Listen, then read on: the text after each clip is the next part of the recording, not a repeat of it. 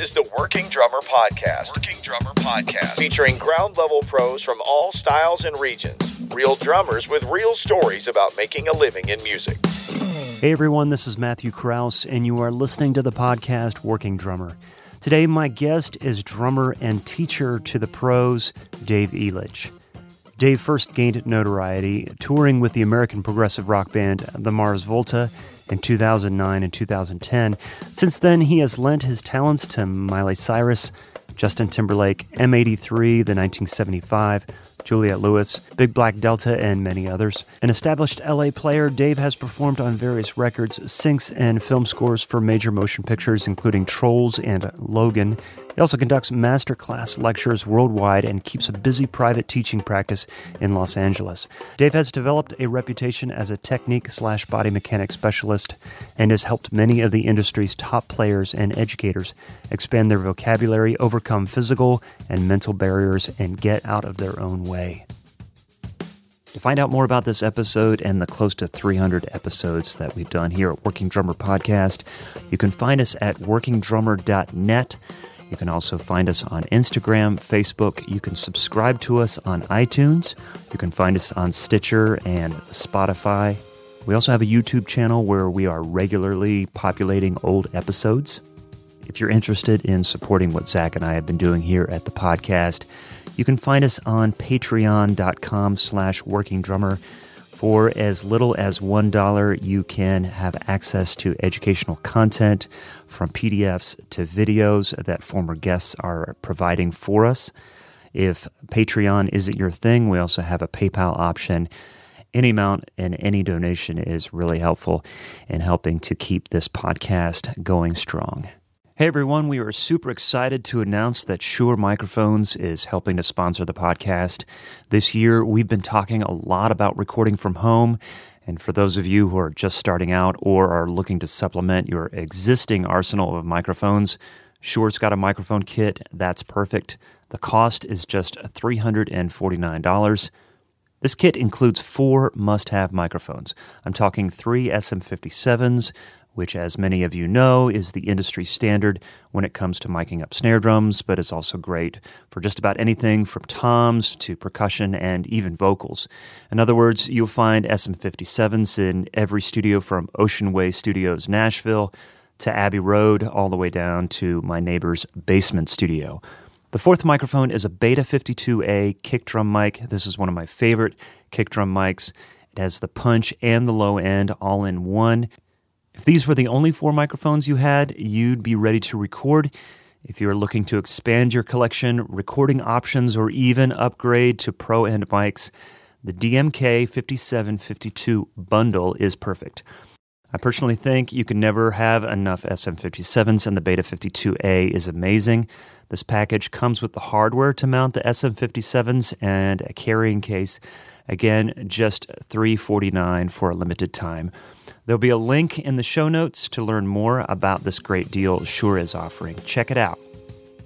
So, my conversation with Dave is starting right in the middle of me explaining that I was going to go see a hand specialist about my left arm. I've got an ulnar nerve that's being pinched or some weakness that's happening in my left hand that I've been dealing with for the last few months. And so you'll hear us start right away. I don't like to spend a lot of time talking about what's going on with me or anything like that. But the timing of this interview with Dave Elitch, which is perfect, it just tied really, my situation tied in really well with his approach to technique and body mechanics. And so it was a really nice kind of subject and launching point to get into some of these things. Dave's philosophy and approach is so fresh and I think much needed in the drumming and music world. And I really enjoyed this conversation. I hope we can do a part two, and I hope that y'all enjoy this conversation with Dave Elitch. Are you recording right now? I am recording. Okay, great. Well, maybe you could use this in the podcast because this it. is what I because this is what I do all day with you know a lot of the best drummers in the world is this kind of stuff. I was hoping to get a free lesson by starting a, starting a podcast five years ago. yeah, you had a, you had a you had a premonition back then. This Looking- going to all work out. I, I'm gonna, you know, I'm a sleeper cell waiting to talk to Dave Elitch about. I'm not sure what yet, but I know it's gonna come up. Well, this is no, this is this is this is this is actually perfect. Okay. So so essentially, what? So I mean, oh man, there's I mean, so much we can talk about here, but just to preface preface this, and I talk I've talked about this in, in interviews and podcasts and my course and all this stuff. But but you know, for people that maybe haven't heard any of that stuff, essentially, we are starting at a disadvantage with this instrument for for a couple of reasons. One, um, the bar is extremely low to entry.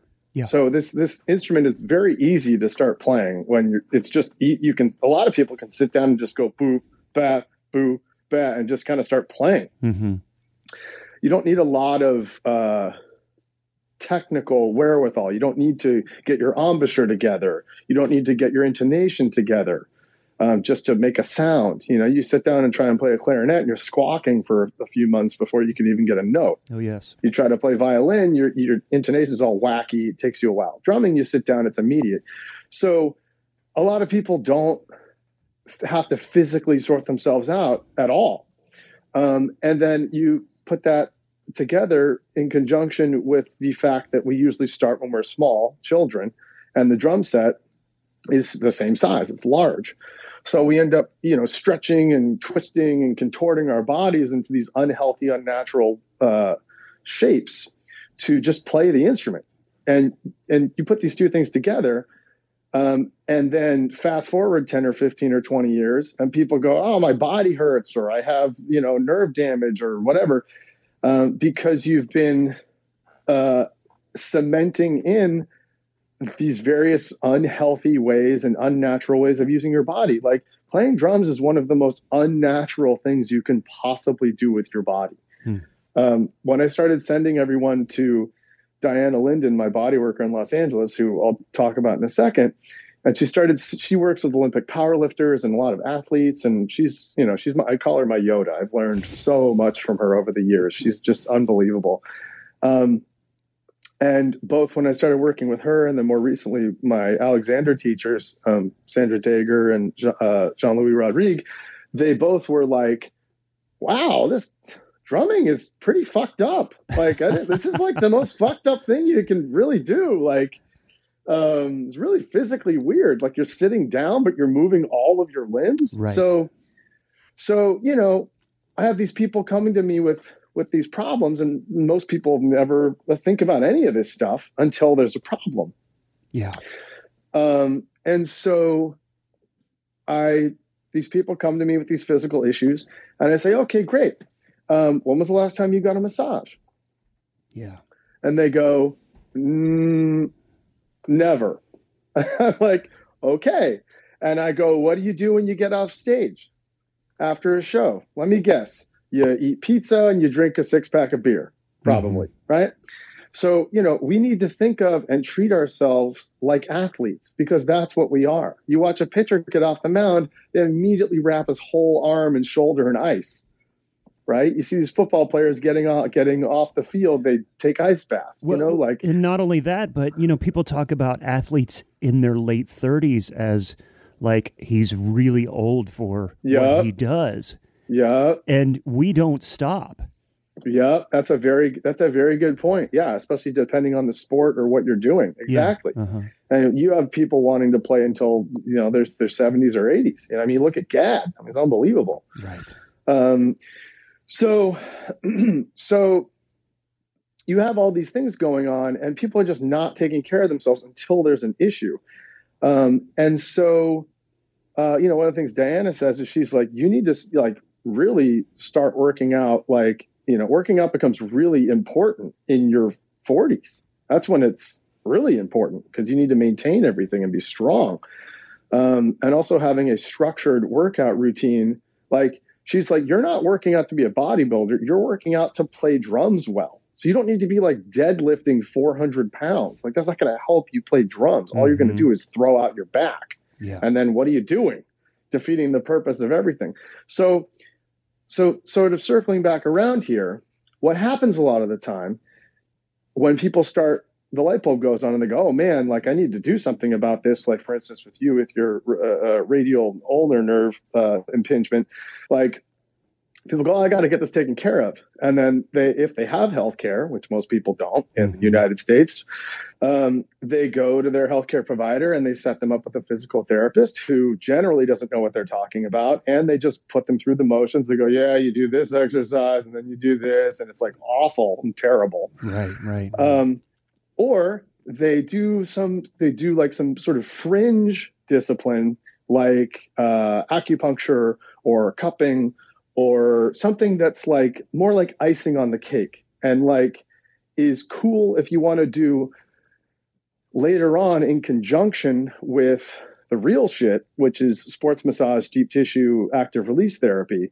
But in and of itself, it just doesn't work. Chiropractic work also doesn't work. It's a band aid. So, generally speaking, a lot of chiropractors are like, cool, let me uh, crack your back once a week for the rest of your life right, uh, right. and we, I won't actually fix anything. So, so essentially, you know, something like what Diana does um, is you go in there and she finds the scar tissue through, you know, we build up scar tissue through repetitive movement and through velocity. So you're sitting at a desk typing all day, um, eight hours a day, 40 hours a week, you get you get scar tissue buildup. You're using a jackhammer at work, you get scar tissue buildup. Drummers, we have both of those. It's a perfect storm. We're sitting at a desk with a jackhammer, basically. Yeah, exactly.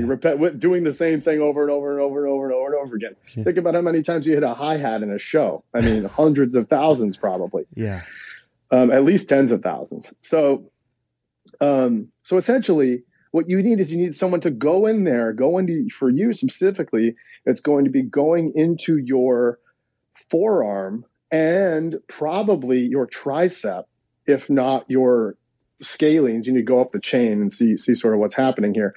Um, but go in there and break up that scar tissue, which is brutal. Most people are like, "Oh yeah, I got a massage at some strip mall, felt amazing." that's not what that's not what we're talking about. we want to. It's got if you're getting the right kind of work done, it sucks. Yeah, it is brutal. And the idea here, what what you know, one of the things Diana says all the time is she's like, if I do my job correctly, I'm putting myself out of business. Wow. Because she's like, I'm fixing people and I'm showing them, I'm giving them the tools uh, with workout routines and, and self care so that they don't have to rely on me, which is the complete opposite of a lot of chiropractors. So essentially, what I'm guessing you need is you need, like, for instance, I'm not sitting there with you right now, but right. if you put if you put your arm straight out in front of you, like whichever arm it is, yeah, is it your left arm or your right arm? It's my left arm. Okay, yeah, that would make sense. So if you put your left arm straight out in front of you, kind of with your thumb, uh, your hand open, your thumb uh, facing straight up in the air, right? Yeah. And then you take your right thumb and you put it under your uh, tricep and mm. you push straight up into that and and and dig in and wiggle up and down and back and forth quickly. Yeah. And kind of fish around and do that sort of all around your tricep. Do you feel the tingling in your in your pinky at all? I do. Yeah. Okay. Yeah, yeah, yeah. So so so this is what I'm talking about. Like and this is potentially why the guy you've been seeing who may be great hasn't been able to fully remedy the situation because he's been looking in other places that are uh, further down in the chain. So your nerve impingement is probably due to scar tissue buildup in your tricep. Mm, mm. So you need to have someone go in there and break up the scar tissue in your tricep, which will free up the ulnar nerve. Yeah, yeah.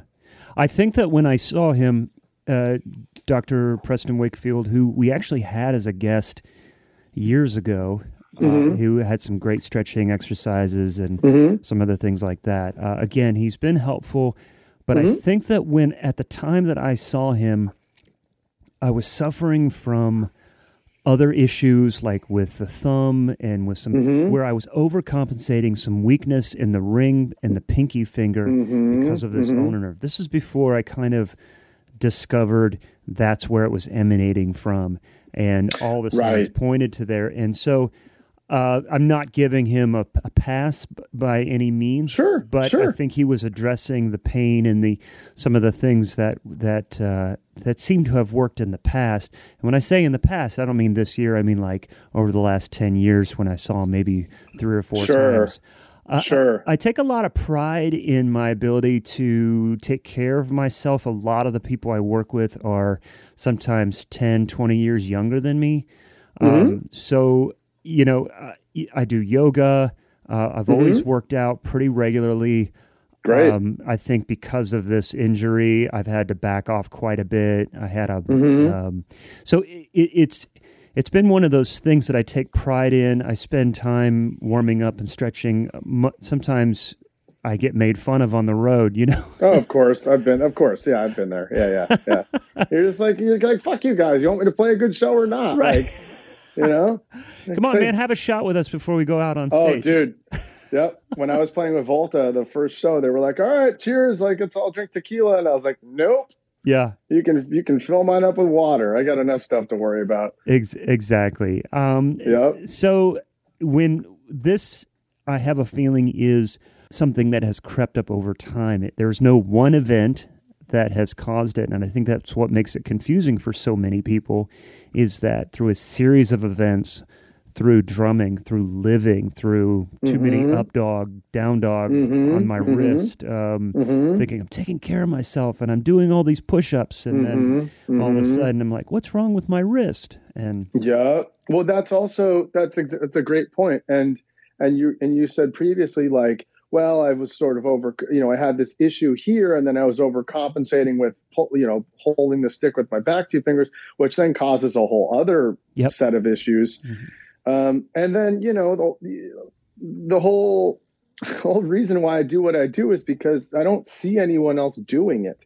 And so many people who claim to be doing it are uh, lost or mistaken or have good intentions, but, you know, uh, maybe are giving out bad or misinformation. And it's the same thing with getting this type of body work done or going to a chiropractor, going to a therapist or going to a doctor. It's like, I would say, unfortunately, a lot of people don't know what they're talking about, mm-hmm. unfortunately. Yeah. Um, and so finding someone who knows what they're talking about and can give you results, again, what, regardless of the discipline, I mean, you got to hold on to them, you know, dearly. I mean, that's why I value all of these people I've mentioned previously so much because um, because they know. Um, and and you know, people who are listening to this might go, well, like, how do you know if someone knows? And it's like, take everything they say and do it. And if it works, yeah, they know. Yeah. And if it doesn't, they don't. Yeah. It's really that simple. 2020 has caused us all to slow down quite a bit. And and mm-hmm. maybe it's a chance for me to really focus on what's important. Yeah. I mean, that's, you know, when this whole thing happened, I was saying on Instagram, like, uh, you know, I'm not really on Facebook or Twitter very much, but I was saying on Instagram, like, hey, look, if you guys can use this time to be productive, like, it really is a gift. And I was sort of naively saying that at the beginning of all this before months in, and you start to kind of lose your mind a little bit. But, you know, for me, like, I, I was just, um, you know, giving a lesson before this, and the, the, guy was asking me how I sort of keep my head on straight during all this, and and I was saying, look, you know, I, I try to ride my bike ten or twelve miles a day. I try to work out in my living room with some dumbbells on a bench, and I try to practice. And sometimes I get all three done, and sometimes I get two out of three done, and sometimes I wake up and I'm like, I don't want to do anything today, and that's okay. Hmm. You know, but but trying to be productive is is really for me um, what's going to keep me sane. Um, because if I'm sitting around doing nothing, my head starts to spin, and that's when I really start going cuckoo bananas. But you know, people, especially drummers, have this sort of Catholic guilt complex Yeah. about practicing and like always having to do something and being good at everything and being a chameleon and all this this weird I don't baggage. I don't know where that comes from, but you know, I mean, if if it helps you keep your head on straight, get some get two or three things and and try and do those every day. And but at the same time, if you don't want to do anything, that's cool too. Like totally cool. Nothing wrong with just laying around all day because you may need that, you know, and that's okay. Yeah. You're not beating yourself up about it or feeling guilty about it. It's it's really difficult, man. I'm so glad you bring this up because you know, you you read about people the self-care and it's like, you know what? Mhm. It's okay to slow down. It's okay to take a breath and not feel Yep. like you have to be busy all the time. Yep. And yet there's a part of me that says but this kind of what keeps my balance keeps me in balance is to stay Right. busy. You know, what I mean, I Right. I didn't start this podcast. I, I started it because I was bored. I needed something else to do. Sure. Sure. And so we we, Sure. we fill those hours and we're like, how do we be productive? And then being being self employed, being a creative, Yep. there's no like obvious end goal where your boss is saying, I need this report, I need this. It's like what Right. is the except for the the song you have to learn or the whatever. We create our own goals and but to do that in a healthy way, otherwise we're just constantly going, going, going, going. And then your body says, Okay, now you're sick. Now you have to Mhm. slow down, hmm you know. Yeah, no, it's a, it's a good point. There's no like, okay, I have to get these TPS reports done, or I have to, you know, there's- right. yeah.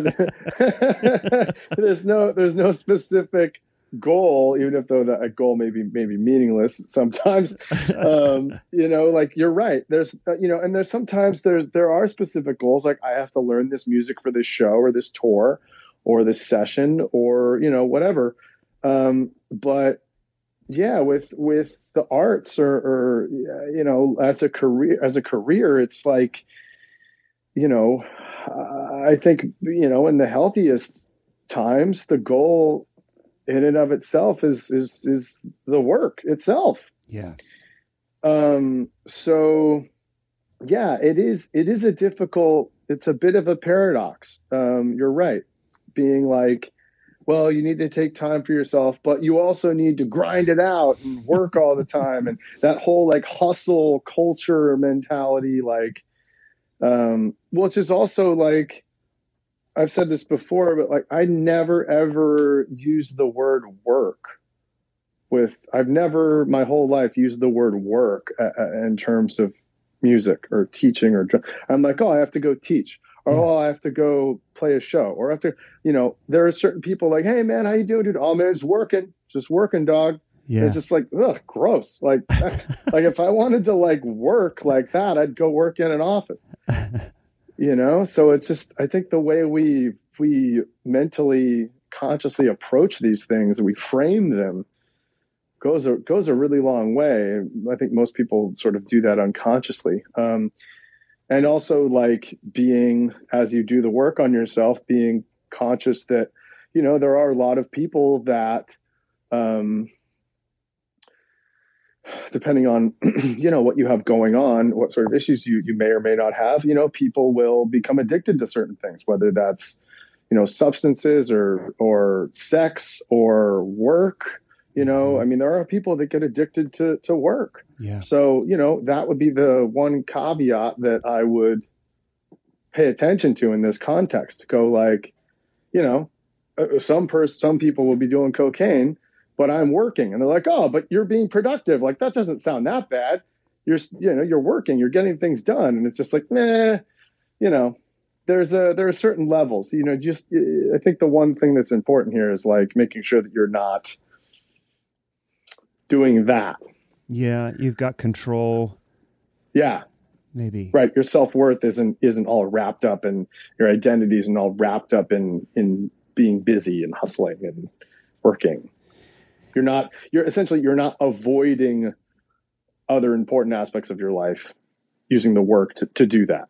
Right, right, uh, and and there's so many different aspects of life that make music great. yep absolutely. Yeah. like i was just given this lesson right before this and and he was asking me like you know how do you stay inspired or what do you do? And i'm like man i'd watch a bunch of documentaries i'd go to museums i read a lot you know i like do a whole bunch of stuff that very deliberately has nothing to do with music hmm like if i want to get inspired i get the hell away from music Yeah. I think that having that balance is important. I'm at a place in my life, and maybe this is something that someone in, in middle age who's listening could could take away from is now you're looking at like, oh my gosh, I'm running out of time. I never did get that groove down that I've always wanted. I should mm-hmm. be there mm. by now. I've been playing drums mm-hmm. for over 30 years. Why don't I sound like Dave Elitch, who's 15 years younger than me? You know, so we're feeling like we're coming upon like this finish line of when we're not going to be able to play drums anymore and seeing that end of it. Mm. You know? Mm. That's interesting. Um, so we we start to uh, uh, let some of the attention to those other activities go by the wayside. Like, oh, I got to practice. I got to work on this. I never did finish this book. Uh, mm. You know what I say, book like mm-hmm. drum book or something like that. Sure, know. sure. Yeah, I mean that's uh, that's interesting. You know, honestly, that's something I've I've never thought about um, specifically. Um, You're welcome. Okay. um, I think uh, I think you know I think if, if someone's in that place, like, I think it would be important to take a second and think about what's making them feel that way because it sounds like there's a sense of panic or urgency underlying all of that. And granted, if you're 70 or 80, sure.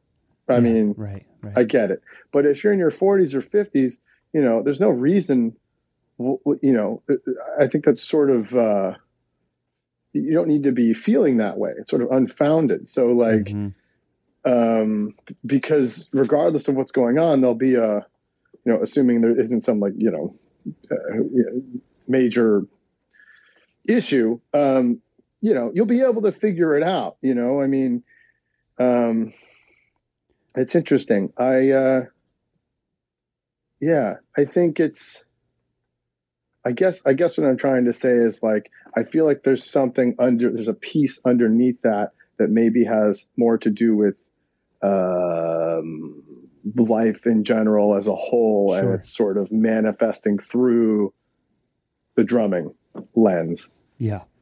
Well, and I think what I'm doing is what I'm saying is what you're talking about is getting away from music, finding inspiration. Sure. That is a key component that always uh, is a part of inspiration, like throughout your life. Yeah, and and I have a I had a question somewhat related to this, kind of prepared for somewhat later, but it was sure. it was you know do you see people learning and growing in different ways in different stages of their life? Because I, I'm imagine that your students range in all ages, mm-hmm. but you see psychologically and physically people learn a skill and they learn it very fast at, mm-hmm. at the early part of their life and then it kind of plateaus and then we kind of struggle or find ways to break that ceiling to overcome this plateau whether it's you know physically or mentally and i'm wondering sure. if you've had students like that maybe in their 40s or 50s that have pledged to say, listen, I'm, I'm just not learning or growing as much. And, and, and what have you done to help them overcome that? Sure. Um, it really depends on the person. Um, I mean, I've had people like, uh, you know, Gregg Bissonette, for instance, like we did a clinic tour a few years ago together. And he came up to me after the first show and he was like, man, and Gregg is like the coolest yeah. dude ever. Like, he's so sweet and humble, and he's just such a rad dude. And he came to me after. He's just like, "Man, Dave, I have no idea what the hell you're doing. Like, can I? I'd love to. I, you know, like I can kind of tell what the other guys are doing. I just can't. I just can't play it. But I know what they're doing. I can, you know. But I have no idea what you're doing. Like, I'd love to take some lessons from you sometime. And I was like, sure, like whatever, like you know. And this was in like Australia, and we get back to LA, and lo and behold, he hits me up. He's like, "All right, man, I'm ready to take some lessons." And I was like, "Shit, okay." Wow. And so we, you know, we I don't know how many we've done over the years, maybe I don't know, 10, 20 lessons, something like that. Wow. But you know, it's all been vocabulary based. Um, like he wanted to know like about this sort of linear, chafy, gospel choppy, fusiony thing um, that all the kids are doing these days. And uh, and I was like, sure, I can totally totally help you with that. And so we did a bunch of stuff like that, and and then I sneakily got him into Meshuggah, which is like just my life life life goal with everyone. Um, because um, I was like, well, if you like those sort of rhythms, then check this out. You know, if you like this, then you'll like that. Um, and he was all super into it, which is hilarious. Um, so you know, for him, it's been purely vocabulary. Um, and then um, you know, someone like like Chris McHugh, you know, like we oh, didn't yeah. even know each other. Yeah. Um, and we had mutual friends, and he hit me up sort of out of the blue, maybe four or five years ago, and was like, "Hey, man, I'd love to." I'd love to just work with you. And this was sort of an open book and was like, I'm down for whatever you. There are people who approach me and they're like, Hey, I really want to specifically do this. And then there are some people who are like, Well, just kind of tell me what you see. Um, and he was kind of the, the latter. And so you know, with him, it was it was some sort of subtle ergonomic stuff, and then one of the big things was getting him to uh, let the beater come off the bass drum and rest in between the notes. Hmm. Um, and uh, obviously, you know, I don't. You you live in Nashville, right? Oh yeah, yeah, yeah. So I don't need to tell you who Chris is and what he's done. Well, you, you know that. I've got two names I wanted to ask you about teaching. One of them was Gregg Bissonette. One of them was Chris McHugh. um, I, I, well, there you go. I swear to God, I will show you my notes. I swear to God. No, Chris has been a force and a hero of so many of us here yep. at Nashville. And as a matter of fact, he was our special guest on our 200th episode. Oh, great! That we had at Drum Paradise back oh, when we could great, have live amazing. events. Um, oh, that's so, great, man! I love Harry. Those those dudes are the greatest. Yeah, yeah. Um, so yeah, okay, great. I mean, uh, so yeah, a man that really needs needs no introduction, especially if you live in Nashville. But mm-hmm. um, uh, and now we're we're very close friends. Um, uh, one of he's uh, yeah probably one of my closest friends. He's a, a beautiful, great. beautiful, beautiful human. Um, at the time, we didn't know each other at all though, and he was like, "Hey, man, I'm down for whatever." And so he sits down and starts playing, and I'm like, "Well, obviously, it's like a fucking freight train. It's uh, like a I know. Mack truck, you know." Yes. Um, yeah, just yeah, um, and so I was like, well, man, you know, it uh, obviously sounds amazing, but you know, you're digging the you're digging the bass drum beater into the head. And he's like, yeah, I know, I know, I'm doing that. Like it's an aesthetic choice. I'm doing it on purpose. And I was like, that. I was like, that's cool. Like that's totally cool. Like just humor me for five minutes here. And uh, and he's like, okay, you know, and uh, and so I get him to let the beater come off the head, and then he's and then he's like, oh my god, I can't believe I've played on that many hit records, digging the beater in for the last like 25 years or whatever.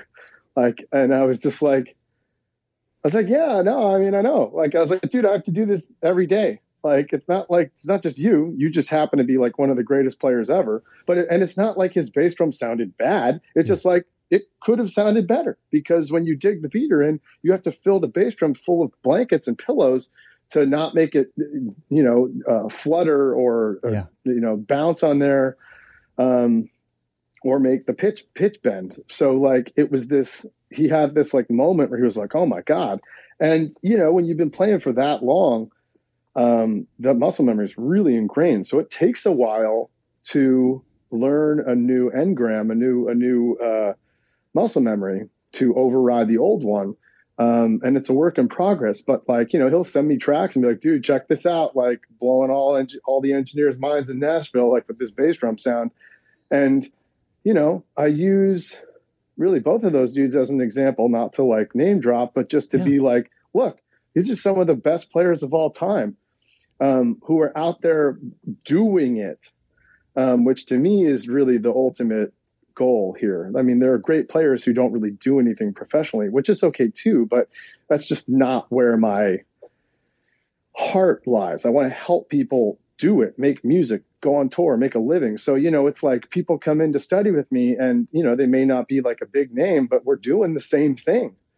Yeah. And I tell people that, you know, and I had to do the same exact thing with with Haake from Meshuggah, who's like, you know, I had his picture in my binder in high school, like on the in in the front of my binder, like you know, I mean, like, and we've become really close friends. And but I mean, dude, he's like one of my heroes, and like. I had to do the exact same thing with him, get him to, to let the beater come. Exact same thing I did with Chris. So like these people come in to study with me, and I'm like, look, I know this is hard. Um, I know this is frustrating, but it's not like you don't get this and everyone else does. No one does. Hmm. Um, and I just I think that's so important to point out and to continue to point out to people because again, with this sort of like Catholic drummer guilt monkey on our backs that we have as drummers, like people go, "Oh man, I can't even hit a bass drum right. Like, what am I doing with my life?" It's just like it's not just you, yeah. you know. And then like people, uh, of course, on the other side of the spectrum, go, "Well, like, what about Steve Jordan? He digs the beater and he's amazing." It's like, yeah, of course he's amazing. Of course he's one of the greatest drummers of all time. Like, but are you Steve Jordan? No, right, right. you're not. Yeah. You know, and does that mean that like he may not also sound better if he dug if he didn't do that? Yeah, you probably would sound better. So that's such that's such a great point. I remember somebody talking about like I think it was you know Buddy never read, and so why do I have to learn right. to read? Or Vinny doesn't he's never studied such and such, so why do right. I need to do it? And right. and somebody said, well, you're not Buddy, you're not Vinny, so exactly, yeah, exactly. I had someone. Uh, I had someone send me a DM on Instagram recently and go like, "Yeah, well, what do you think about Buddy saying he never practiced?" And I'm like, "Buddy grew up in vaudeville. His name was Traps the Drum Wonder. Like he's from literal vaudeville. Like so, he, uh, he's of course he's gonna go, "Yeah, I never practiced. Of course I don't practice." Because he understands marketing and showmanship. Yeah. Of course, that dude practice. Give me a fucking break. It's it's all about and also he was like insanely gifted um, which is another component to this stuff you know? It's like and that's this this conversation i have to have ad nauseum and we'll probably have to have the rest of my life is, is that like you know i have all of these people um, who maybe study with someone um, and they show them like a technical approach which to me it doesn't make any sense and they go, well, you know, Dave Weckl plays like this, so it must be like have some value to it. And I'm like, again, you're not Dave Weckl. Dave Weckl is so unbelievably skilled that he can have a technical approach that is inherently flawed and find unconscious workarounds that he's not even realizing he's doing. Mm-hmm. Like, so he could be, you know, Michael Jordan playing basketball with one arm tied behind his back and still beat you. Does hmm. that mean that that's the way you should play basketball all the time? No. If you brag about who you studied with, that teacher has failed you. You don't want to ever put anyone on a pedestal. There are no, there are no gurus. Everyone is a human being. Everyone has the same things available to them. So like if you think your teacher is some knows everything like you, they have they have failed you. I mean that's one of the biggest reasons or lessons i learned from from jiddu krishnamurti is he was you know is he's just like there are no gurus. And when he would give these talks they would be discussions. He would be having a discussion with these groups of people. And he was just a person. And he was like very much like i'm not a guru. There are no gurus. If if someone pretends to be a guru, they are totally full of shit and stay far away from them. So, you know, and I feel like it just, uh, unfortunately, um, people just have parroted a lot of that information over the last five, six decades. And um, then unfortunately have not gone out into the field to see if it actually works or not when the rubber hits the road. Mm-hmm. And I've taught a lot of people who have studied with these guys or studied with guys who studied with them, and then they go to play play a show and they go, I can't play like I can't play. It doesn't work. I mean, people miss the miss the point of the technique should be the invisible hand that guides you. You need to work super, super hard on it with the goal that you will at one point never think about it ever again. And it should make you sound better. It should give you more balls. It should give you more aggression. It should give you more finesse. It should give you more uh, fluidity, like not less. When it comes down to it, it's like, hey, look, I've had a lot of gigs. Like I've got a lot of chops. I've worked with, you know, a lot of the best players in the world, and you know, what I'm doing works. I mean, what this comes down to is like I'm not doing anything. The, the ironic, the ironic part of all of this is I'm not doing anything special at all. What I'm doing, in fact, is so uh, commonplace and like ubiquitous in the grand scheme of things when you remove yourself from the drummer sphere.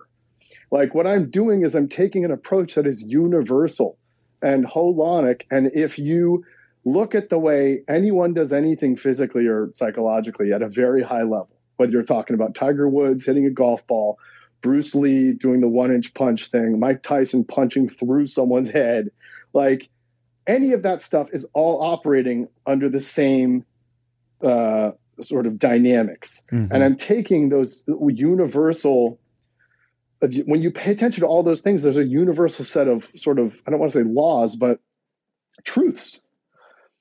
And and and when you study Tai Chi, that's the same thing. That's it's all the same thing. It's just for some reason, no one has applied that to the drum set yet. But when you when you study anything else, that's at a high level with the person who knows what they're talking about that's all they're doing. So it's just for some reason, everybody has always been like, okay, drumming, let's, how does this work? Let's start drumming. And they start thinking about all of this stuff if they do it all. In the context of drumming and the problem is is it's counterintuitive on the surface. So they get everything backwards like pulling the stick off the head which makes absolutely no sense. Um, or all kinds of nonsense like that. Um, And then you have people going, yeah, well, if you help the stick up, it's like, oh, you're not helping anything. What you're doing is you're putting all this extra effort in to actually slow the stick down and get out of the way. And then it's a stiff, jerky motion. And you're doing all this extra work to make everything feel worse. Yeah. So, you know, I'm not doing anything special. All I'm doing is is what's special, I guess, if I'm if anything, is that I'm taking this universal approach, which is really common and I'm taking it to the drum set, which I haven't seen anyone anyone do uh, really. So let me ask you: if we kind of look under the hood of your approach to teaching, yeah, and mm-hmm. where you kind of had this epiphany and said, "This isn't right. This mm. approach isn't right. I need to be the voice of reason. I need to mm-hmm. make this change." Yep. Was there a time in your life that that happened? What was the caveat that made? What was the thing that inspired you to um, go against the grain? And well, uh-huh. did you develop it over time and then say, "Okay, I'm I'm on it"? Yeah, sure. That's a good question. Um, well, I've always been of the nature to question everyone and everything. So if you can't tell. So, so all the teachers I've had, I had some great teachers, um, both in like you know regular school and, and drumming, and I would always question everything. Um, and I've always had a problem with authority. I don't like people telling me what to do. Um, and so I would, I think naturally I'm kinesthetically extremely sensitive. Um, if you want to call me an empath, that's appropriate. If you want to get a little woo woo, um, but I'm very, I'm very, very sensitive. Um, and it took me a while. I didn't realize that. Um, Dave, what number are you? Just tell me. You can me. Um, an eight. Oh, I think I'm a seven. I can never remember. I have to ask my wife. She she knows. I'm a challenge. I'm a challenger. Okay. Sorry, go on. no, it's cool. I mean, that's a perfect. I mean, so like, you know, we're talking about the enneagram. If, if yeah. people aren't hip, um, you know, um, so I, I basically just a lot of this stuff was natural to me. Um, and I had lessons along the way where I would take bits and pieces and I go, well, that was cool. That doesn't work. That that makes sense. That doesn't work. But um, to me, I was basically just trying to when I was young, like in my teen years, I was like, how how can I play as many notes as possible the laziest way possible? Like how could like you know essentially like well I could do doubles instead of singles, and then it's like yeah, but then I have to get my doubles to sound like singles um, without it being all stiff and jerky and, and playing on pillows or some nonsense like that, or pulling up on the second stroke all crazy, which is every, what everyone tells you to do. So basically, naturally, I'm very kinesthetically sensitive and aware um, to tension in myself and other people and um, the sort of path of least resistance. So my point is, is like I, when I was younger, I kind of, I just thought everyone played like this mm-hmm. because it made sense to me and then I was just, and then as I got older and as I started teaching more, I was just like, whoa, what the hell is everyone doing? This is crazy. Like, what? Everyone's just all twisted up and doing all sorts of weird stuff. Like, where are they getting this stuff? Like, it didn't make, and then I would, you know, hear all this stuff or see it from other people, and I'd be like, whoa, like, this doesn't make any sense at all. Um, so, you know, from a very young age, I, I sort of, not that I definitely did not have it all figured out. In fact, like, when I came out with my instructional course in 2018, I I six months later put out a Redux version uh, where I replaced like 75% of it because I'm constantly learning. And I was like, oh man, I can I, I know so much more already. And I mean, I I have pages and pages and pages of notes where I'm going to be doing uh, version three sometime soon because I mean there's there's so much stuff I've learned since in the last year that I I can add to and um, and improve upon in the course. Um, so I'm constantly learning. I by by all means do not have everything figured out. I'm I'm constantly studying and learning new things. Um, but yeah, sort of to answer your question, it was like I think I was naturally well within the ballpark, and then yeah, as I looked around me, going mm-hmm. like, "Whoa, this is like some sort of like bizarro world." Everyone's like, everyone's just sort of like running, banging their head against a wall, and they don't know they're doing it. Right. And, and what are some of the resources you're pulling from to then reinvent what you're doing and and and learn and grow and say, okay, I've got to redo this. I've got to, you know. Uh, I mean, one of the one of the biggest things is uh, for me has been uh, Alexander technique. Yeah, um, that was something that I'd heard about for a really long time, and whenever I would look into it, I would always be like, "I don't know, this sounds kind of woo woo, like out there." Like it would always, I, I, I don't know, my bullshit detector would kind of go off a little bit, and I'd sort of write it off, and that happened a lot, many times over the years, and then um, and then finally, I went and booked a oh my uh, uh, Joe Kenny, who used to work at Craviotto, um, randomly. I think I might have posted if anyone knew anyone or something. This is a few years ago, and he hooked me up with um, with this woman Sandra Dager, who he knew, who is in the Bay Area, um, and she happened to come down to L.A. and we did a session and I was like, I was like, oh shit. I was like, this is the same thing I've been doing, but someone already figured this all out before me. And it's like way deeper than what I've been doing. Like it's because we've both been on the same path. Um, because it's uh even though I had no, I hadn't studied Alexander, people kept recommending it to me because what I was naturally instinctively doing was very, very, very similar. Wow. Okay. Um, so, um, so uh, yeah, so I started working with her, and um, you know, a big premise of of Alexander is essentially uh, getting back to a healthy, natural use of the body, um, and trying to mitigate and release as much stored up usually unconscious tension as possible. Um, so, you know, if you look at a three year old pick up a ball, like they squat, their form is perfect. Right. Yeah. And no one told them how to do that.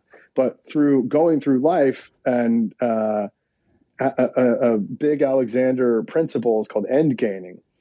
So end gaining is like where you have the end goal principally in your sights, and then you do whatever you physically can to get to that end goal, and you end up sort of manhandling yourself and and having a, an unhealthy, unnatural movement because you're so focused on the end goal.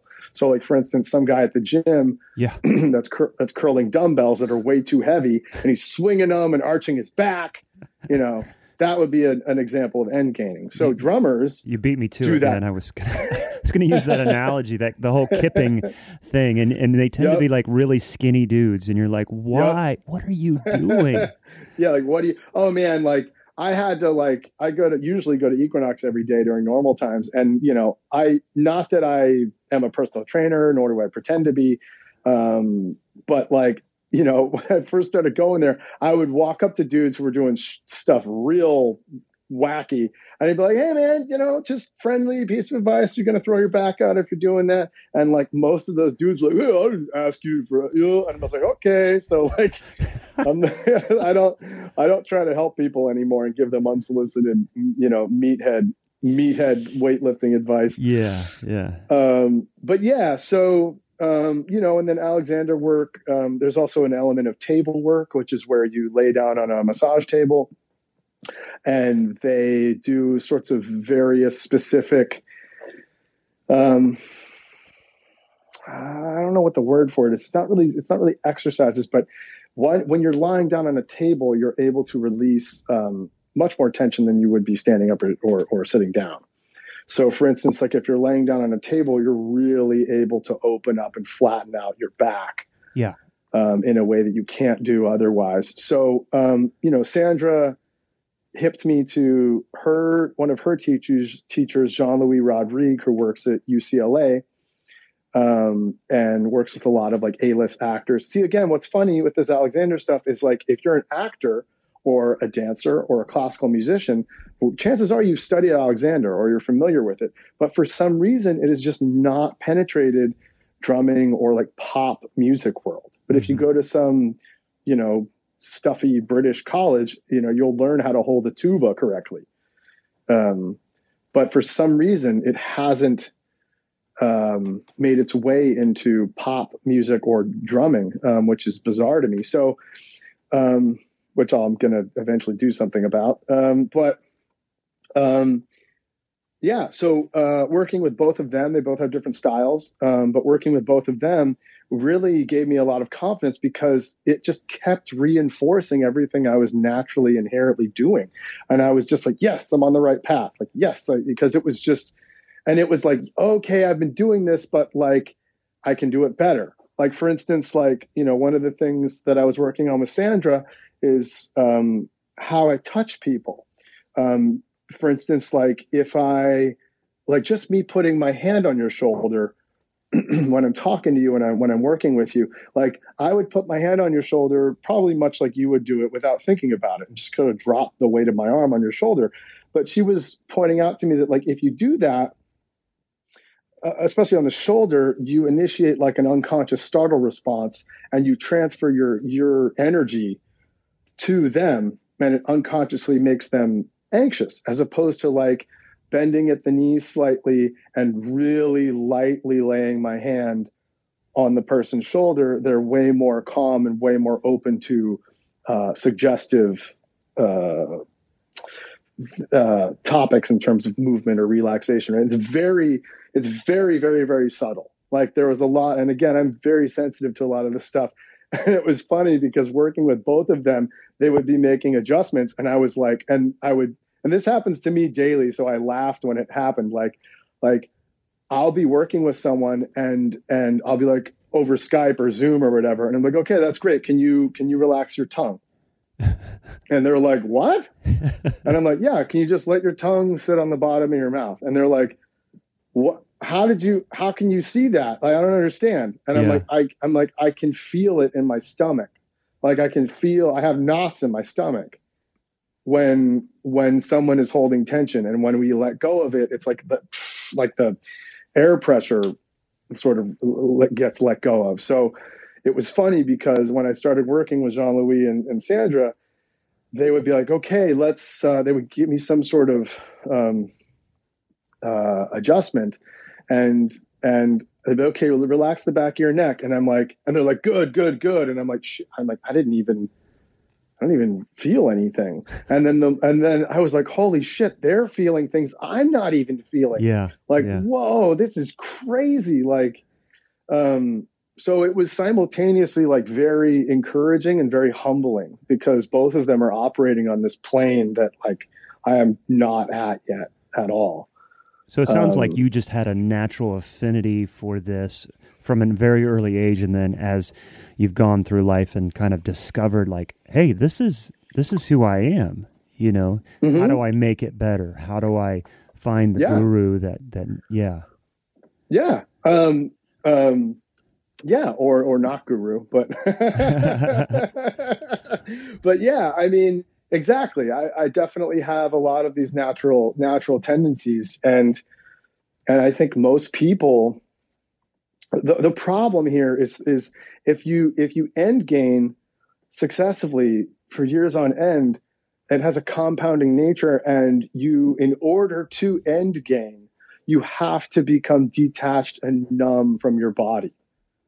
That's how it works. Hmm. So if you're like have your ride set up in a weird place, like most people do, and you're like, oh, I gotta like really like reach out to get the bell, or or like I'm just I gotta play this really fast punk section, and I'm just gonna like muscle my way through it, and then go, go. Okay. And if you do that enough, you you you have to disconnect from your body and able to do that. And then so what we end up with is a lot of people who are just numb to their bodies. Mm, okay Um, so I mean, the first thing I have to do is is really get people like rooted and, and connected um, uh, uh, back into themselves. Because a lot of people, that's a foreign concept, and, and unfortunately, they don't. They have no idea all this stuff is going on. You know it's interesting there's a, there's some parallels to to the way we deal with money and we've we've been studying that a little bit in the podcast we had a Mhm. financial expert on and we actually pre-covid had a live class and everything like that because you know that's a, that's a big part of you know how Well, dude, not to not to interrupt you, Yeah. but like like one of the main things I talk about with people is is is trying to to to dissuade people from going to school for music because it's Right. a racket.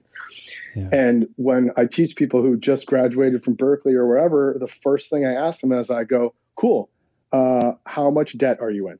Yeah. So first thing I ask them, um, because that's the that should be their number one thing in their crosshairs. And unfortunately, a lot of kids are just thrown into these systems and they're like, I don't know. like no idea. And I'm just like, oh my God, you have like this yoke around your neck that will unfortunately, because you went to school to play music, you will probably never be able to play music now. right because it- Unfortunately. yeah you need that flexibility well, you need to pay back two hundred thousand dollars in debt because you went to Berklee, which is seventy thousand dollars a year. So, like, even if you're a doctor making one hundred and fifty thousand dollars a year, you won't even be able to pay down the principal. But they don't even know what a principal is. yeah yeah Anyway, go on. but they know what a double paradiddle on exactly. double- exactly. Um, Exactly. well, our financial guy talked about how it's really natural for humans to be uncomfortable, and you find yourself in places of discomfort and accept it as life. And mm-hmm. I have a feeling that the tension and the habits that we form over time create this uncomfortable seating, ride position that we get really accustomed to and mm-hmm. over years of doing. And and we forget. I mean, if anything, I can can't pull from anybody more expertly than myself mm-hmm. is that like I'm notice more tension in my playing now at this age after years of playing than I did when I was younger. And it's like, mm-hmm. am I just, I've become to, I mean, now I've, I've put a mirror back in my practice room to kind of like mm-hmm. observe my, how I'm seat, sitting, Sure. you know, all these different things. Of course, now that I'm dealing with my left arm, um, Sure. kind of that hand, that approach, and all these different things. But I talked to Billy Ward about this because we were talking Mhm. about tension and relaxation and, and letting things flow. And I asked him about this the sound that I would make in my throat, like when I would play. I wouldn't notice it until the engineer would pull the uh, overheads up and said, "Hey, Matt, come here, check this out." And you could hear Yep. me going, uh, uh, uh, yeah, yeah, yeah. and like, Yeah. what is that? And it's like I can't even hear it, but I could feel, I could feel the the the roughness in my throat, the thing, and I'm like, man, I am tensing my throat. And so when I'm Mhm, breathing, like this ujjayi breathing mhm. without intent, it's it's I'm holding that tension in my throat. Why Yep. is that? You know? Well, it's an interesting thing, and one of the things I try to make very clear to people is like, uh, uh, I grew up for various reasons um, um, uh, having a really um, uh, black and white level of thinking uh, towards the external world or myself or anything else. Um, so things were either quote unquote right or quote unquote wrong or quote unquote good or quote unquote bad. Mm-hmm. Um, and it's taken me a lot of work to distance myself from that uh, cognitive uh, dissonance. Um, uh, so my point in saying that is is this is a perfect example, much like the left left leg unconscious bobbing up and down Mm-hmm. this is a perfect example where it's a spectrum. So um, now, if we're trying to mitigate and release tension uh, in order to improve your pocket and and and your time feel and the health of your your body, then trying to get you to stop unconsciously singing as a crutch is something that that is smart to look into. Now. Um, there are also people who do that. It's very common, actually, um, and it's a big part of their sound. And if you tell them to stop doing that, a uh, they don't even know they're doing it, so it's completely unconscious. So if you go, "Hey, can you stop singing?" because it's coming in the overheads, they're like, "Wait, I'm singing," and then they go to the next take and like, "Wait, what?" And there's this overthinking everything Right. Right. um, and then it's just a complete mess. Um, also, something I have a lot of students do um, is uh, what I call like active playing versus passive playing. So singing, singing fills and then playing them. Um, and so, a lot of my favorite players, um, I've asked them or I've you know sort of guessed that they are singing either out loud or in their head while they're playing. Like a very extreme example of this would be like someone like Keith Moon, where you watch him play and he's like like singing as what he's playing as he's playing. Yeah. Um, but you know, all of my favorite players, like you know Tony Williams or or Phil Collins or dudes or Gadd, dudes that are like very aggressive and very lyrical and very direct. Um, they're, I think anyway, they're all singing in their head or out loud and playing what they're singing. So it's this direct, um, strong connection between what the, what what's their brain and their body.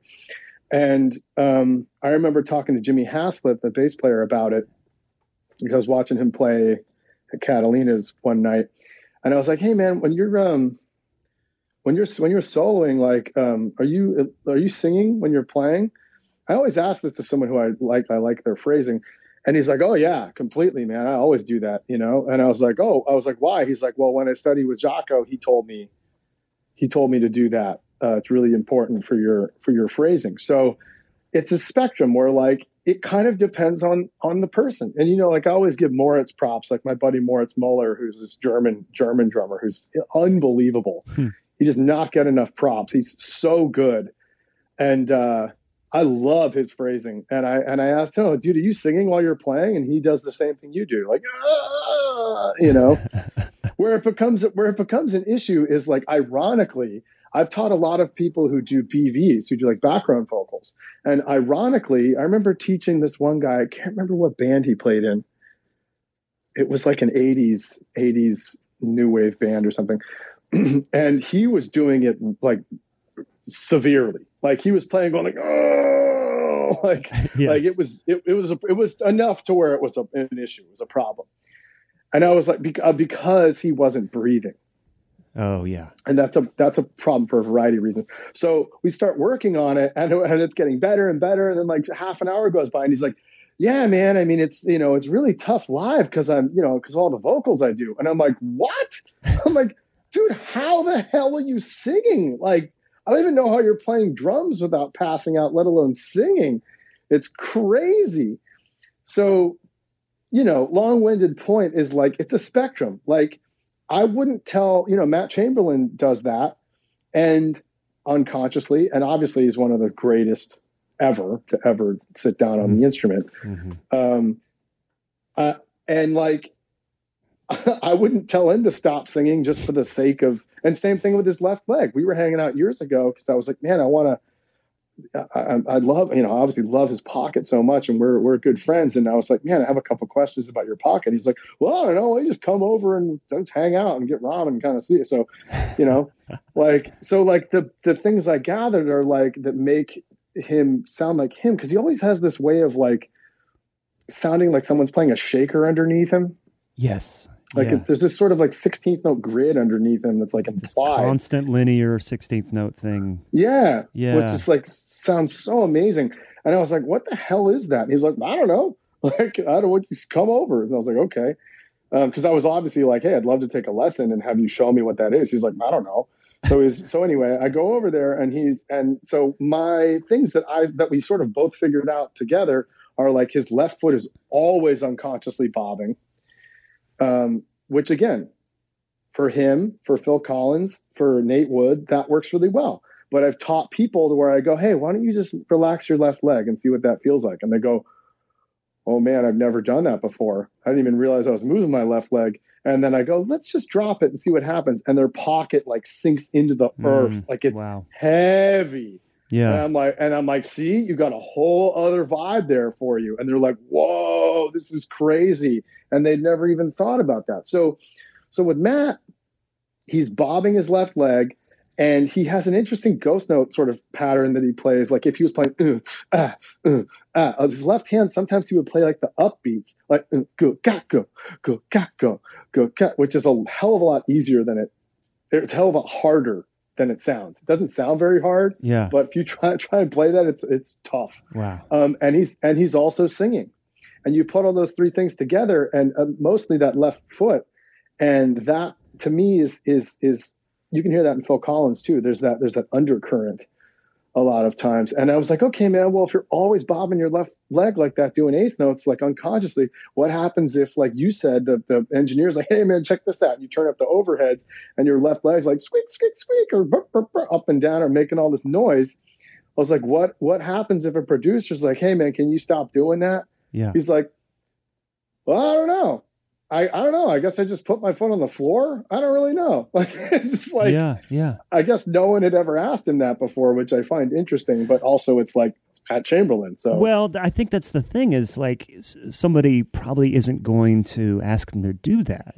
You yep. know, where if I mean, it's happened to me where there's a, a squeak or something, or you're you're doing something with that hi hat when you're over on the ride on that chorus and it's bleeding through and it's not related to yeah, what you're doing. It's out of time. Yeah, and so we'll be tracking and I'll like have to.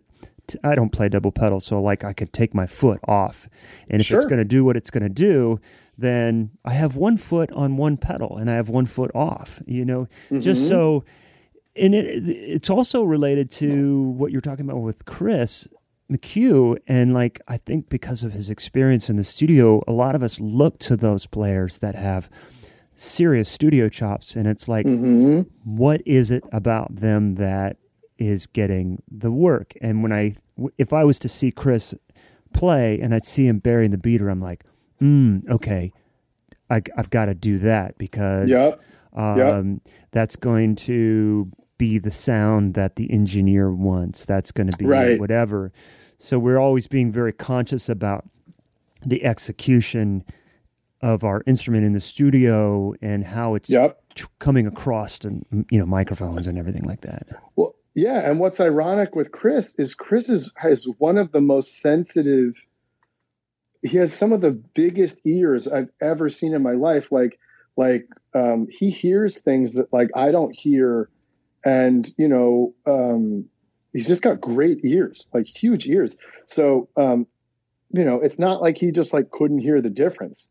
Like, so it's just like he had never even thought about it before, or, or more importantly, people's conceptual idea of what playing off the beater is or off the head they immediately go oh that's like heel down jazz playing and it's like no that's not at all what's going on here or people go oh heel up playing that's like when you have your heel up in the air and you're wearing like high heel stiletto pumps it's like no that's not what's supposed to happen either yeah so like people because they've been presented improperly for the whole history of the instrument. So when people go, "Oh, I guess I'm not supposed to do this. Let me try this." And then they go, "Well, that's really weird. That doesn't work at all." And it's because they're doing it in an unhealthy, unnatural way. And then they go, "Well, I tried that. It didn't work." You know?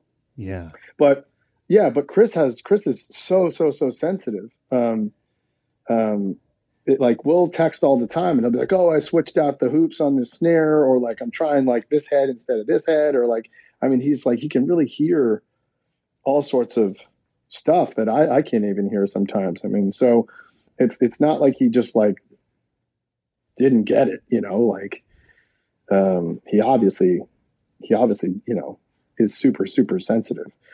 Um and that's a huge part of what makes him a great session player is the ability to be conscientious of all those small changes uh, yeah. that the engineer doesn't have to worry about. Uh, exactly. You, we, oh, yeah. That real quick. That's what Yeah. I was gonna. You you reminded me. That's Mhm. what I was gonna say. Is like when I was, I just did this like Drumhead Live thing a few months ago um, uh, for Drumhead magazine. Like a, I, did like an improvised solo thing, sort of like an online drum festival. And and so I'm, I you know bringing my kit, whatever setup, and like the engineer's like, "Oh my god, your drums sound unbelievable!" And I have like a front head no mic hole, which most I was like, "Oh," I was like, "Dude, you need me to like cut a hole? I really don't want to." He's like, "No, no, you're good." And I was like, "Okay, I like you already." Like, you know, and and granted, that's not going to work a lot of times. It's too much. It's Sure. just too much tone um, for like a record. But if I'm doing a drum solo, hell yeah, I'm going to want to have all that all that tone. So they're like, "Oh my god, your drums sound amazing," and I'm just like, "Yeah, well, it's because I know I know how to hit them." And and I I told this story in another interview where I was doing a record years ago, and I and I I flew in and used the cymbals that the producer wanted to use, and there were like a bunch of Paiste 2002s, which are not my thing, and um, and so I start playing and tracking the first song, and the the producer like like his head shoots up through the window, and and I'm like, oh okay, that's weird, and then I get done with the song, and he's like, man, I've had those cymbals for years, and like I've never heard them sound like that. wow. So like I heard the way the ride sounded th- first, and then I looked to double check you were playing my cymbals, and then I've never seen anyone play a ride cymbal like that before. But he, but the point is, is like he heard it first, and then saw me playing, and I was what I call like open glued grip, like just getting out of the way of the stick, like very large sort of stroke, but just just kissing the cymbal and getting out of the way, just the tip on, on the on the ride cymbal.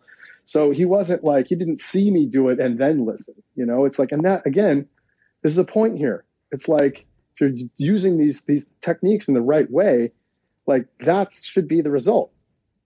Right, right.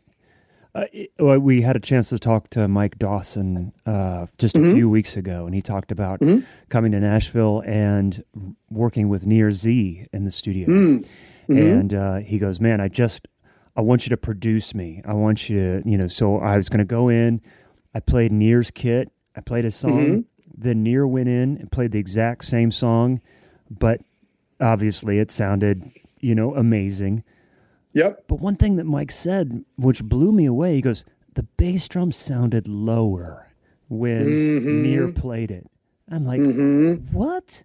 Like how we know stick, stick size, you know, all these Yep. different things, but it's like, how does that, how does technique transcend through this mechanical beast that is a Sure. kick drum on a on a you know somewhat uh, you, you know, on a drum that doesn't have as much character range as, you know, a snare drum, how uh, how does how does that bass drum like change? It's so amazing Mhm. to think about. Yeah, totally. Well, I mean, and dude, the amount of people who don't even worry about tuning their front head, like, oh, I just kind of have it loose and flappy. I don't never really thought about it. I'm like, what are you doing? Like, you know, the amount of people I've had to like crank the crap out of their front bass drum head, and they're like, oh man, that sounds way better. It's like, yeah, like, you know, just a lot of people just don't think about things, you know. But you know, there there's there's a lot of there's a whole world in between laying off the, the bass drum head and digging it in. You know, it's not it's not binary. It's not one or the other. I mean, there are people who who leave the beater in for a, a few milliseconds just enough to choke the drum. Yeah, yeah, You know, and, and they think they're playing off, but they're not. You know, I mean, there's a whole all kinds of stuff that can happen there. So um, that totally makes sense to me. I, have a hip list. It's called a, it's like an Amazon. I called it like a hip list on my website, yes, which I is very it's at this point pretty outdated. I need to uh, add a lot of stuff on there. Um, but there's a lot of books on there that people can check out um, uh, that have nothing to do with music that are important to me. Um, I would say. Um, with Christmas coming up, you know, hey, what- what, do you want? What do you want for Christmas? Oh man, let me see. Yeah, I mean, I would say, um, God, it's so hard to pick. It's like someone saying, like, what are your favorite records? You know? Um, Right, Desert Island. Yeah, exactly. I mean, largely philosophy uh, has really uh, changed the way I, I think and live and process things. Um, so, I mean, but you know, that's not for everyone. I would say actually, if someone wants to di- dip their toes in the water, um, there's a podcast called Philosophize This Okay, by, by my buddy Stephen West, which I have learned uh, so much from. Um, he is absolutely brilliant, and he does such an amazing job of taking extremely complex topics and breaking them down so anyone can understand them. Um, and it's fun and entertaining. Yeah, so I've learned so much from him. So you know, philosophy is very important to me. and um, that's a great place to start, and then that will lead you into other things depending on what your interests are. Mhm. Is there a book on Alexander technique that somebody could start exploring? Yeah, there's a book um, by Pedro de Alcantara called Alexander Technique A Skill for Life. And every single sentence in that book is solid gold. Gold. Yeah, Um, that was very much one of the books where I was like, everything I, I was like, yes, yes, yes, yes, because it was just confirming everything for me. I was like, yes. Um, or certain things would would you know maybe show things in a different light, maybe.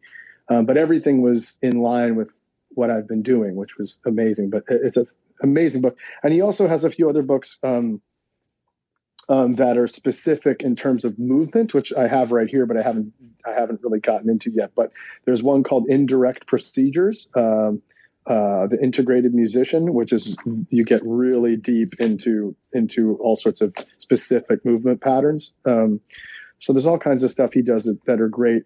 Um, you have that resource on your website. You know, you say it's not up to date, but still, there's a lot of great things on there.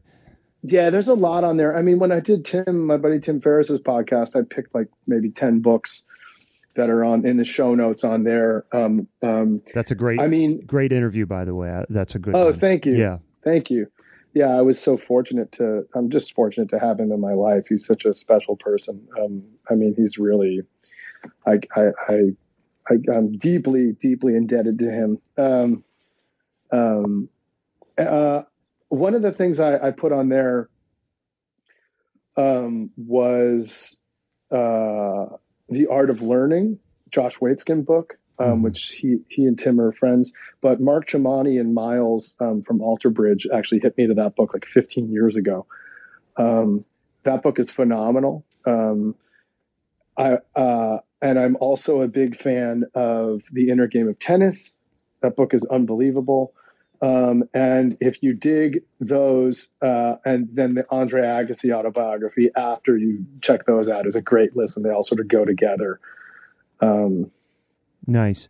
I, I, yeah. I think for people that are kind of on board and like seeing these new possibilities of learning of of how you're teaching of how you're approaching drums and and and not automatically subscribing to what's been part of the the noise and you know mm-hmm. just then they're probably open to a lot of these books or if they if they probably already know them but still sure, sure. to know kind of where you're coming from I, and I'm thinking about somebody that doesn't have easy access to a teacher or sure you may be living in well, a community where this isn't as easily accessible Sure. Well, one thing I want to make super clear is like I have people hit me up and go, "Man, I want to I want to take a lesson with you." And I go, "Well, I offer Skype or Zoom because of even, you know, because of COVID, but even not because of COVID." And people are like, "Oh, man, I want to wait until in person." And I'm like, "A, that's not going to happen for like a year." But yeah.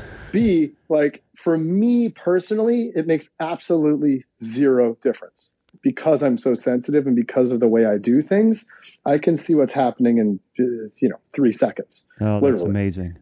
So it makes so people are like, man, I wanted to, I'm going to wait until in person. And I'm like, there's no reason to, to do that. You may need to do that with other people, but not with me. So if, so I do offer Zoom and Skype lessons. I do that all the time. Been doing that for years. And there's absolutely, it's no difference between in person and, and that. So if people want to do that, that's an option. Also, I highly, highly, highly recommend Audible as a service. Um, yeah.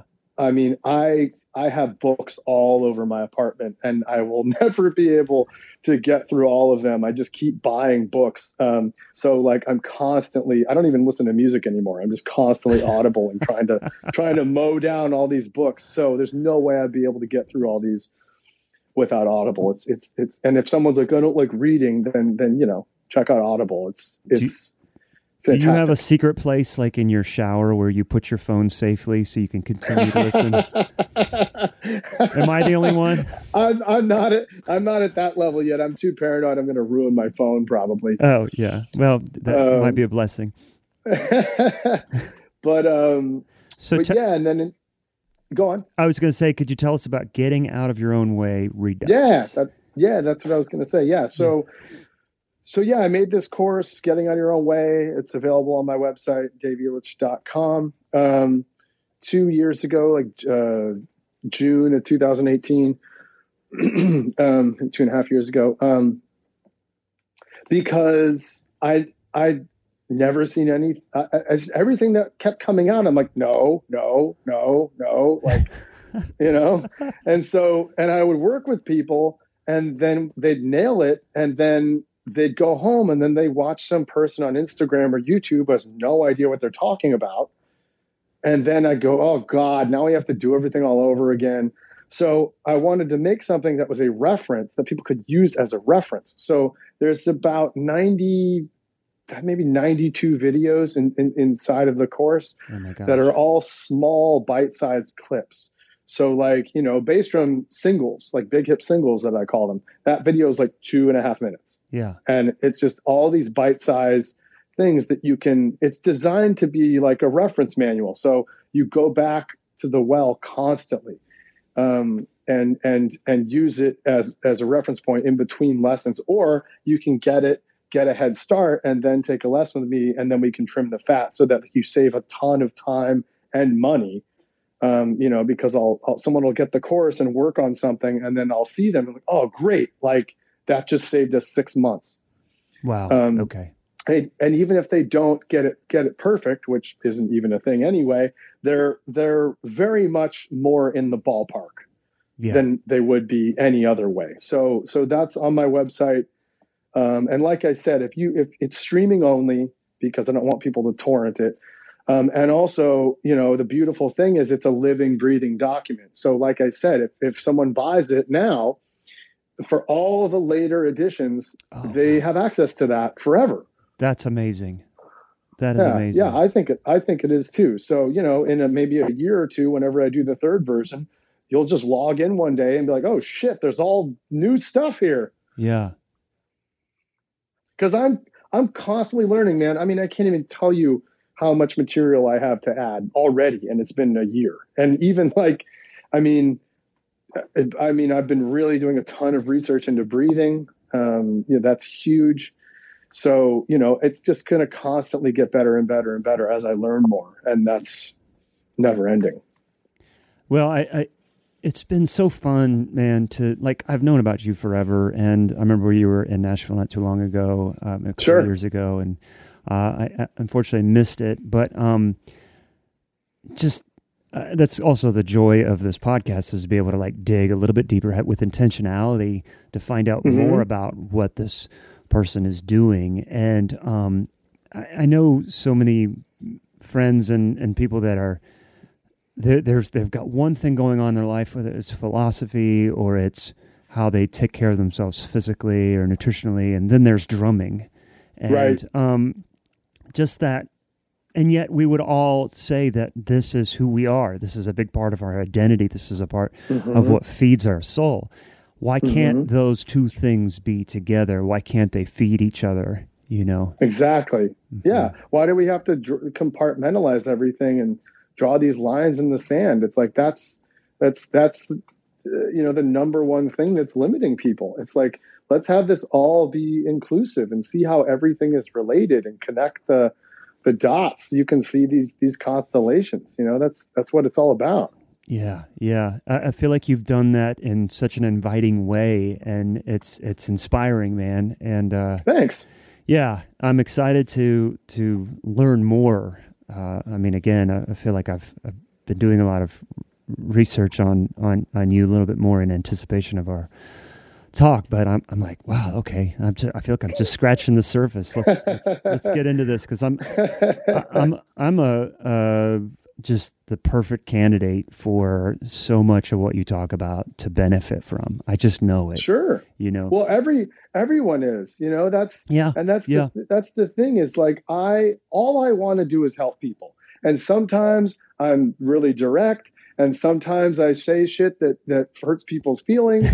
um, sometimes I offend people, but like you know, it is from a place of love and it is from a place of deep caring, and I just I want to help people. And sometimes I get frustrated when people are taken advantage of or led down the wrong path and they waste time and money yeah, yeah. and and injure themselves because you have some some snake oil salesman um, you know, taken advantage of them, which which drives me absolutely insane. So, you know, if uh, this all, I, I just want to help everyone, and yeah, yeah, and that's really what what what the deal is. Right. Well, as you've said many times before in other interviews, you talk about like social media being like trying to drink from a fire hose, mm-hmm. and it's so overwhelming. And if we could just focus on what works, then we could start using uh, our time and our energy for other things than just consuming all this just like noise and bullshit. That's so confusing, I, you know. To- totally. I yeah. I would love nothing more than that, you know, to just quiet the noise and focus on the things that are that are important. Yeah, yeah. But this dude, I can't thank you enough. I, I wish we had more time, but this is this is what a good show is, right? It's leaving wanting more, exploring more. Sure we will yep. have we'll have links and, and everything like that in our show notes, and of course I'll be in touch to let you know when this releases. Your episode will be two hundred and ninety nine. Oh, and, uh, crazy! And our, um, I was hoping to kind of like reserve maybe some of our of our conversation as as a, as bonus for our 300th, which will be kind of a retrospective on the last hundred. Cool. And uh, but we'll see uh, how this goes. But man, it's been such a joy to to speak with you, and, and Same. I, I hope we get a chance to to meet in person and and or at least speak again, uh, either yeah, we, in whatever. I'd love form. to. We yeah, we can always do it. Always do a round two, and and I have family in Nashville, so hopefully I'll be back at some point. Soon. Oh yeah, amazing. Well, uh, Dave, I'm going to let you go. I will. I might drop you a note and say, "Okay, I'm on course," or "This doctor was a quack." yeah, man, text me. I'd love to. I'd love to hear what what happens. I mean, explore explore your triceps, and I I, I bet dollars to donuts you find a bunch of schmutz and gunk in your triceps. Yeah, I bet. I bet. But listen, man, I'll be in touch. But please take care. Be healthy during this time, and and see you on the other end of it all. Awesome. Sounds good, brother. You okay, too. Okay, Dave. See you. Bye-bye. Bye. Oh, wow. So, where do you go from there? Uh, that was great. Uh, too short, in my opinion, and I'm hoping to revisit some of this conversation with Dave. There's so much to discuss uh, beyond the drums. So, uh, I hope we get a part two with Dave Elitch someday down the road, uh, uh, sometime down the road. Uh, there's lots of books, lots of resources. If you go to daveelitch.com, there's links in the show notes. Uh, you can find the stuff on the website or right there on your device. As I mentioned at the beginning, we're taking the next two weeks off. We will be back January 7th. That will be our 300th retrospective. We're going to have lots of fun, just clips from the past 100 or so episodes that Zach and I have done. Uh, he and I are just going to get on the horn and just go back and forth, include some commentary, set some of these clips up for you, and hopefully get any of you excited about some of these old episodes that you might not have caught the first time around. So check that out. Included in this episode, we're going to have a giveaway. Again, like I had mentioned, in the giveaway, some of these sponsors that we have is Aquarian Drumheads, Booty Shaker, Big Fat Snare Drum, Kicker 4.0, Gibraltar Hardware, and of course, as always, we're real excited to have Shure on board as one of our sponsors. So, everyone have a safe and happy holidays uh, over the next couple weeks. Uh, I know there's a lot of craziness going on, but as we kiss 2020 goodbye and we look towards the light at the end of the tunnel that is 2021, let's uh, try and stay safe so we can get back to some normalcy. And I hope to see you around. Bye bye.